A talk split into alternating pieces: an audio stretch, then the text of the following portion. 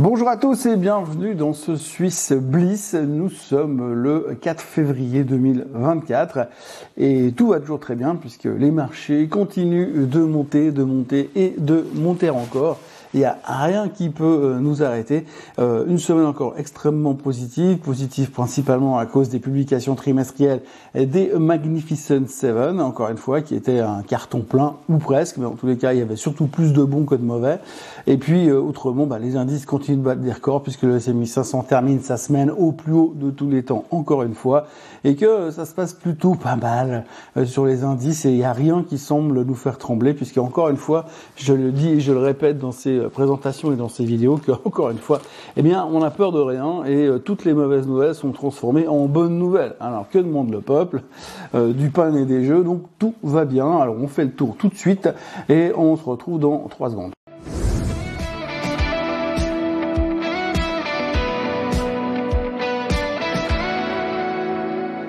La première chose qu'il faut retenir de cette semaine qui vient de se terminer, c'est les résultats des Magnificent Seven. On avait un peu peur parce qu'on disait que c'était ceux qui pouvaient tout faire basculer.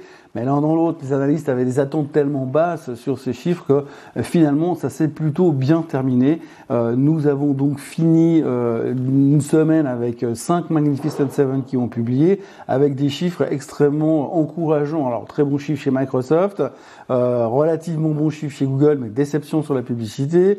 bons chiffres chez Apple, mais déception parce que manque de croissance et manque de nouveaux signes intéressants pour l'avenir. Donc, on en doute un peu. Et puis, alors, carton plein chez Meta et carton plein chez Amazon. Euh, c'est comme ça qu'on pourrait tout résumer. Ce qu'il faut surtout retenir, c'est que on a été enchanté avec ce qui s'est passé chez Meta parce qu'ils ont déclenché un dividende, euh, chose qui n'était pas encore arrivée. Et puis, en plus, c'est un share buyback de 50 milliards de dollars, ce qui correspond plus ou moins à l'aide que l'Europe va donner à l'Ukraine. Bref, ça va super bien de ce côté-là. Par contre, on a noté, euh, à noter quand même dans cette euh, période de publication, c'est que l'effet intelligence artificielle marche un petit peu moins, puisque ben, on a vu Microsoft en a parlé zéro effet, Apple en a parlé en laissant entendre qu'ils allaient bientôt nous annoncer un truc sur l'intelligence artificielle. Le marché n'en a rien à faire. Euh, donc on voit qu'on a un petit peu intégré cette, euh, cette craziness euh, sur l'intelligence artificielle et que là tout de suite il allait falloir attendre un petit peu pour que ça revienne dans le mood. On verra peut-être les chiffres de Nvidia bientôt qui pourra nous redynamiser, mais j'ai l'impression qu'il y a beaucoup de choses qui sont déjà intégrées en termes d'intelligence artificielle. C'est en tout cas le sentiment que ça donne euh, pour l'instant. La macro, on pourrait parler de macro. Il y a eu les jobless claims qui n'étaient pas extraordinaires, mais enfin bon, il va falloir faire avec. Euh, mais l'un d'autre, on a l'impression que ce sont les bonnes nouvelles, bon, on les prend, on fait monter le marché. Les mauvaises, on les met de côté, puis on dit ouais, on verra plus tard. C'est pas un souci. Donc les jobless claims, c'était plus fort que prévu, donc ça montre quelques signes de ralentissement. Mais que fait le marché? Il se dit ah mais c'est bien. Si les jobless claims augmentent, bah, ça veut dire que la Fed ils vont pouvoir enfin, euh, bah quoi donc? Baisser les taux, hein, c'est un grand classique. Euh, baisser les taux, c'est ce qu'on attend et euh, finalement, c'était une bonne nouvelle. Même interprétation qu'aurait pu être faite sur les non-farm payrolls, sauf que les non-farm payrolls, on attendait 187 000 créations d'emplois, c'est sorti à 300, 353 000. Et puis, alors en plus, euh, ceux du mois dernier ont été révisés à la hausse. Donc c'est complètement débile, mais le marché continue à monter malgré là-dessus, malgré ces chiffres-là, et malgré que la Fed nous a dit la semaine dernière que de leur côté, il était euh, important pour eux de voir l'emploi ralentir, de voir une claire direction de l'inflation se diriger euh, vers les vers les 2% qu'ils ont prévus. Et sinon, ils baisseraient pas les taux. Mais nous, on s'en fout complètement. On se dit ah bah c'est pas grave, on va se concentrer sur autre chose. En l'occurrence, vendredi, euh, il pouvait se passer n'importe quoi quand vous avez Meta qui prend 15%, puis c'est la totale euphorie sur un des Magnificent Seven. Euh, le reste, euh, je veux dire, les Américains peuvent attaquer les outils à l'arme atomique. Je suis pas sûr que ça change quelque chose sur les marchés financiers. grosso modo, une très belle semaine avec des indices qui terminent au plus haut de tous les temps, avec des chiffres économiques qui sont pas forcément comme on aimerait les avoir, mais on s'en fout parce qu'on a d'autres arguments euh, pour booster euh, le marché. Donc euh, on est vraiment dans un marché qui continue à être complètement fou. Hein. On, on, l'a déjà dit, hein, je vous l'ai déjà expliqué, il y a plein d'arguments pour dire qu'il y a quand même deux trois choses qui font un peu peur, que les valorisations sont quand même vachement, vachement étendues, vachement tendues, et qu'à un moment donné l'élastique elle peut commencer à la péter, mais peu importe, on s'en fiche, on continue à être super bullish sur l'avenir. Donc grosso modo, On va pas s'énerver plus longtemps. Ça monte, c'est très bien. Soyons heureux, soyons contents. Euh, on voit aussi que du niveau de l'inflation, du côté de l'inflation, eh bien, ça se calme un petit peu euh, en Europe. On l'a vu cette semaine. Et puis en plus, euh, voilà, c'est pas l'euphorie, hein, mais ça baisse un tout petit peu, ça continue de baisser. Alors, ouh, ça fonctionne super bien. Et puis de l'autre côté, on, notera aussi que, eh bien, que, que l'inflation est, aussi à aider un petit peu par le pétrole. Le pétrole qui est bien revenu. Hein, Souvenez-vous, au début de, il y, a, il y, a, une dizaine de jours, on était à 78 dollars et tout, personne n'en parlait. Là, on est à 72 dollars, mais là, on en parle un petit peu parce que c'est désinflationniste, forcément. Un pétrole bas, oui, c'est intéressant, ça fait moins d'inflation, c'est génial. Enfin bref, euh, même si les Américains ont quand même bombardé une partie de la région euh, pour se euh, il y a 48 heures, euh, on s'en fout complètement. Euh, ça va quand même dans la bonne direction du côté du pétrole, donc ça fait un peu baisser l'inflation. Donc ça, c'est encourageant. on notera aussi que les échanges commerciaux en Suisse se sont un peu euh, se sont amenuisés, ils ont reculé de 1,2% en termes nominaux. Bref, pas très très important. Mais l'un dans l'autre, très très belle semaine euh, sous le signe de méta plateforme et des mondes virtuels, j'ai envie de dire, et des réseaux sociaux, puisque Mark Zuckerberg aura été donc un magicien ce trimestre et tout le monde est super content. Donc voilà, euh, on continue à être vraiment axé dans cette position du euh, on voit le verre vraiment à moitié plein, on est très optimiste. Euh, je ne sais pas quoi dire d'autre si ce n'est que le marché n'arrive pas à, à, ralentir, on continue dans dans la bonne direction, on va pas se plaindre, bien sûr. C'est plutôt chouette les marchés qui montent. Même s'il y a deux trois choses qui bloquent un peu, eh bien ça on n'en fait pas cas pour l'instant, pourvu que ça dure, j'ai envie de dire.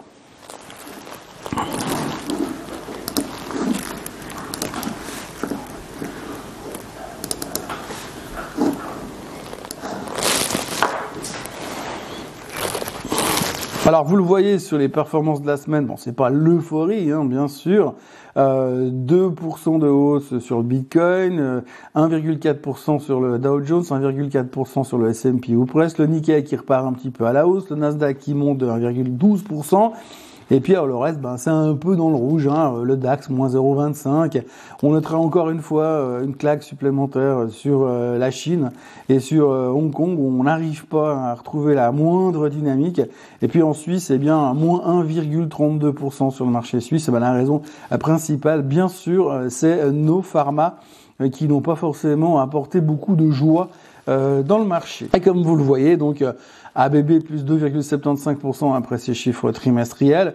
Et puis de l'autre côté, ben, Roche moins 5,4%, Novartis moins 2,8%. Euh, donc forcément, quand vous avez ces deux-là qui sont dans cet état-là, eh bien, euh, ça met la pression sur le SMI. Euh, d'où la relativement euh, mauvaise semaine que nous venons de vivre sur l'indice suisse. Mais vous le verrez, on va le voir incessamment dans les dans les, les comportements du, des indices, des techniques.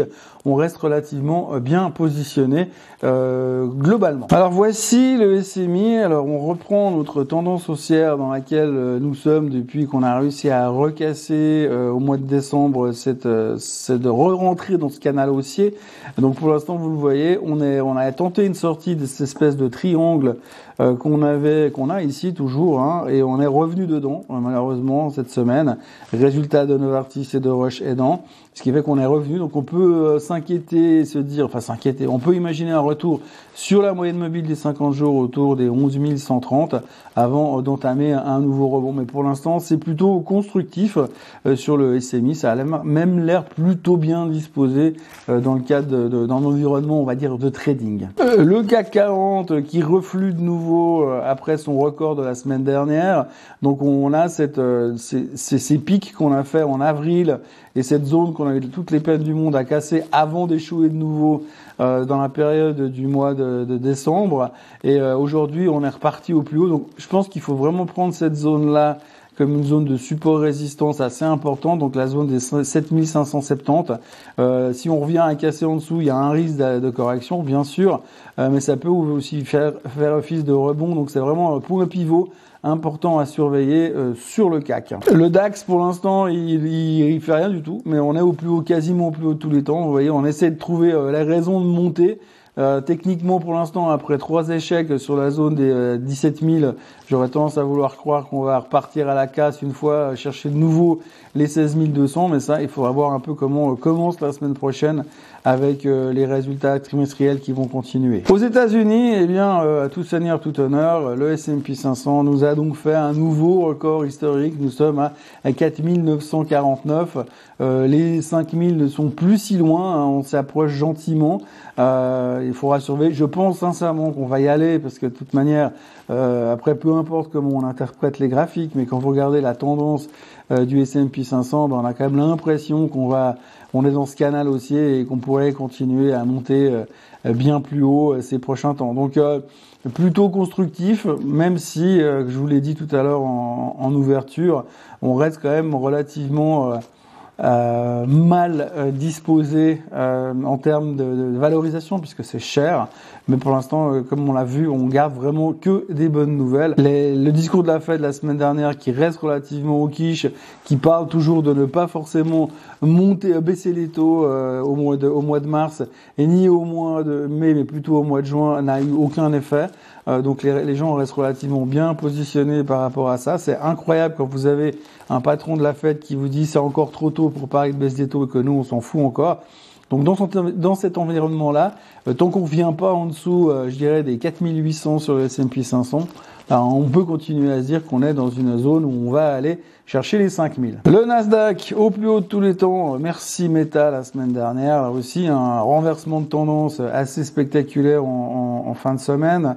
Euh, pas qu'on était inquiet, mais c'est vrai qu'avec les, les résultats de Microsoft qui n'ont pas vraiment enthousiasmé, Google qui était sous pression, bah finalement Amazon et Meta ont bien renversé la tendance malgré malgré que euh, on le voit euh, Apple était assez mal euh, enfin entre guillemets assez mal pris puisqu'ils ont quand même bien rebondi en fin de journée. On a vu qu'on est venu chercher sur Apple les points bas et puis qu'on est reparti à la hausse quand même. Apple, c'est une grande discussion, les chiffres n'étaient pas extraordinaires, et je vous l'ai dit, ils ont annoncé quand même un petit peu de, euh, de bonnes nouvelles qui devraient arriver bientôt sur l'intelligence artificielle, donc euh, à surveiller quand même. Mais on a l'impression que la moyenne mobile des 200 jours sur Apple a fait office de, de garde-fou. Le Dow Jones au plus haut de tous les temps, voilà, rien à dire. Euh, il n'y a plus rien à analyser là-dessus. C'est quasiment, vous le voyez, une hausse verticale puisque entre le 27 octobre on était à 32 300 et aujourd'hui on termine cette semaine à 38 750. Euh, la performance du, Dow Jones est juste complètement hallucinante ces derniers temps. Euh, 20% de hausse, 20% de hausse quasiment depuis euh, le 27 octobre sur le Dow Jones, qui est quand même pas considéré comme euh, l'indice le plus dynamique que l'on puisse trouver aux États-Unis. Et on termine avec euh, l'indicateur avancé, le Semiconductor Index. Vous l'avez vu, il n'y a pas que du bon dans les semi-conducteurs, mais ce qu'il faut retenir quand même, c'est que l'un dans l'autre, on a eu euh, des, des, bons chiffres, et les bons chiffres font beaucoup plus de bien que les mauvais chiffres, par exemple d'Intel, qui ont pesé un petit peu ces derniers temps.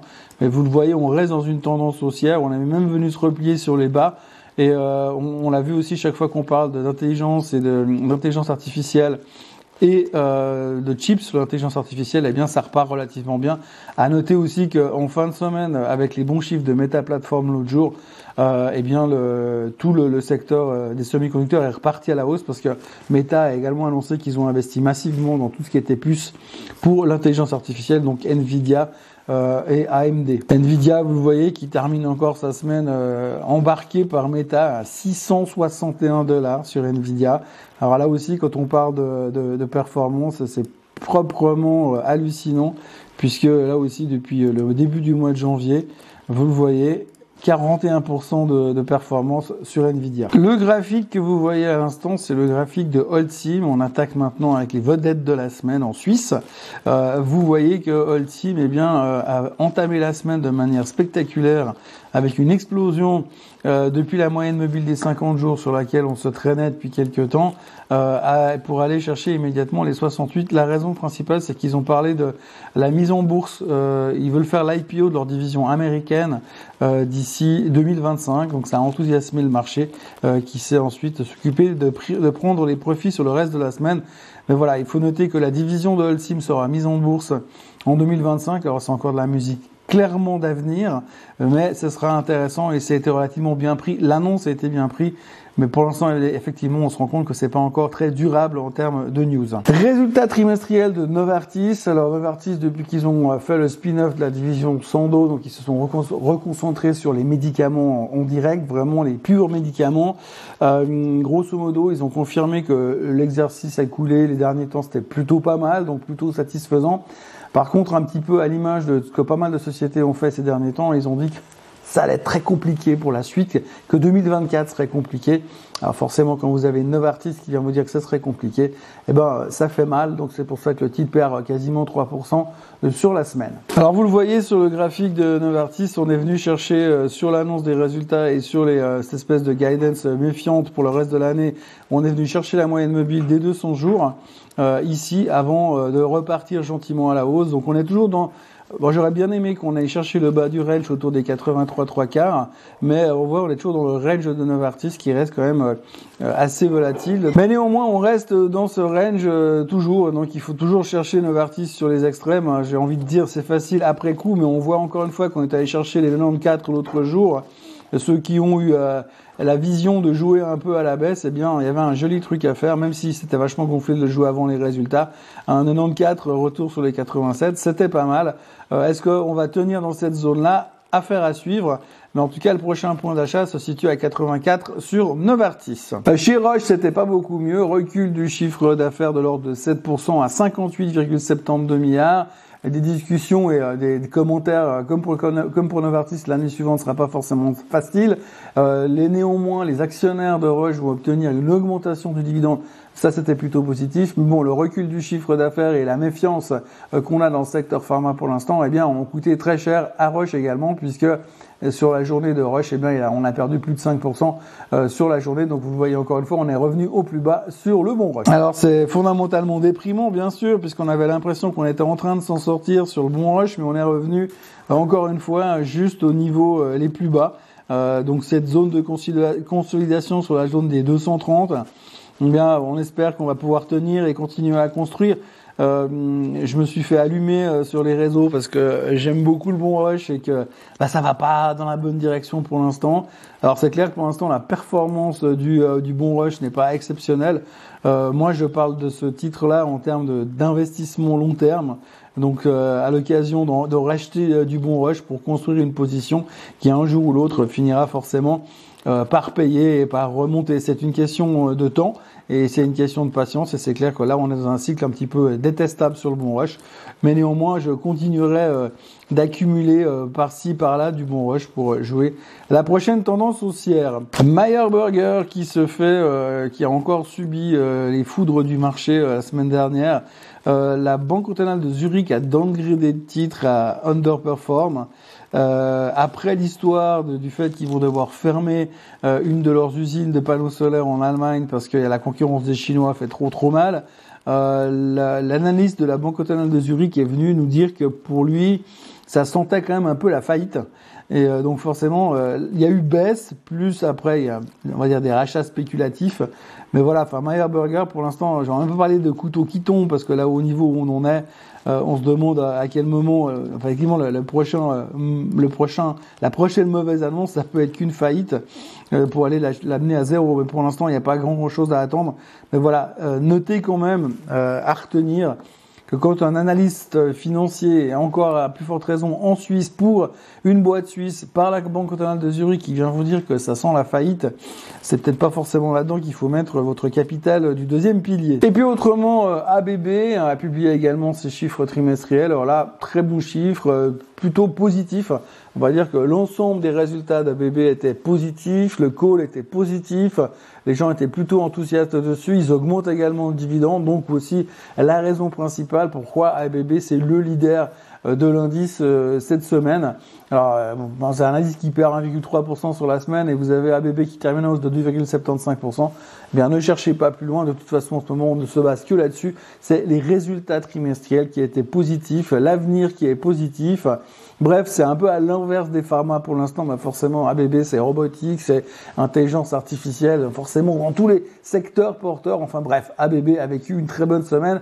Ça nous change des autres. Hein. Vous le voyez donc sur le graphique, on est de nouveau nouveau revenu euh, sur les 38, hein, donc on est en train de taper euh, les plus hauts, les récents plus hauts en tous les cas. La dernière fois qu'on était venu à ce niveau-là, eh ben, on s'est fait un retour assez violent. Donc est-ce qu'on va être capable de casser, de continuer? En tous les cas, quand on regarde les commentaires de la société, on pourrait croire qu'on va sortir de cette zone-là et commencer à se diriger en direction euh, des 40, voire 42 euh, francs suisses, en accélérant depuis là. Affaire à suivre. Euh, certainement qu'il y aura des upgrades ces prochains jours qui pourront nous aider à surveiller attentivement. Mais en tous les cas, par rapport au reste du marché, ABB a quand même publié des résultats assez spectaculaires. Mais n'oublions pas qu'on vient quand même là aussi depuis le, 20, le mois d'octobre. On est dans une performance de 30% de hausse sur Le titre qu'il va falloir regarder dès lundi matin, c'est l'UBS, puisqu'ils vont publier le résultat trimestriel euh, lundi. Euh, vous voyez la performance euh, stratosphérique de l'UBS depuis depuis une année, depuis qu'ils ont racheté le Crédit Suisse, et, ils ont quasiment doublé. Tout le monde les attend au virage sur les résultats. On a vu qu'il n'y avait pas que des bons chiffres dans le secteur bancaire. On a vu aussi que le secteur bancaire a souffert la semaine dernière de cette crise sur l'immobilier commercial aux États-Unis qui commence à prendre un petit peu l'ascenseur. J'en ai parlé dans le Morning Bull la semaine dernière. pour l'instant, tout le monde s'en fout. Hein. Il faut quand même le noter mais euh, c'est quand même quelque chose d'extrêmement dangereux pour le, le, milieu bancaire. Alors pas pour l'UBS parce qu'à priori je pense que leur exposition au secteur commercial américain n'est pas si grosse que ça, mais on ne sait pas ce qui restait dans les comptes du Crédit Suisse.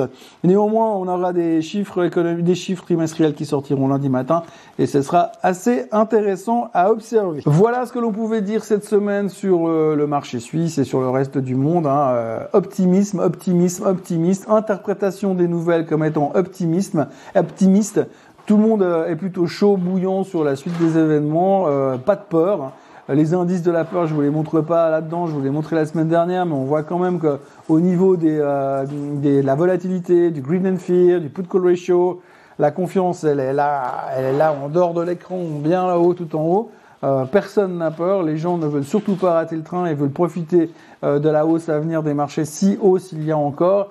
Euh, les commentaires de la Fed qui étaient plutôt prudents, on les a mis de côté. On sait qu'aujourd'hui, euh, la Fed n'est pas tellement chaude pour baisser les taux au mois de mars, mais malgré tout, vous avez encore 39% du marché qui est convaincu qu'on va baisser les taux au mars. Donc à suivre attentivement, ce sera un peu le challenge de ces prochains temps. Euh, la semaine continue avec euh, les résultats trimestriels, des chiffres économiques, on va reparler inflation. Le pétrole est bien revenu, mais les Américains sont plus ou moins, en plus ou moins en train de se mettre en guerre dans la mer Rouge. Bref, pas mal de, de challenges à discuter. On va décortiquer ça au fur et à mesure de la semaine dans le Morning Bull Live comme d'habitude, et puis on se retrouvera pour un nouveau Swiss Bliss le week-end prochain. Voilà, d'ici là, n'oubliez pas de vous abonner à la chaîne Suisse Code en français, de liker cette vidéo et de revenir demain matin, lundi, pour euh, notre Morning Bull Live. Profitez bien de votre dimanche et à demain. Bye bye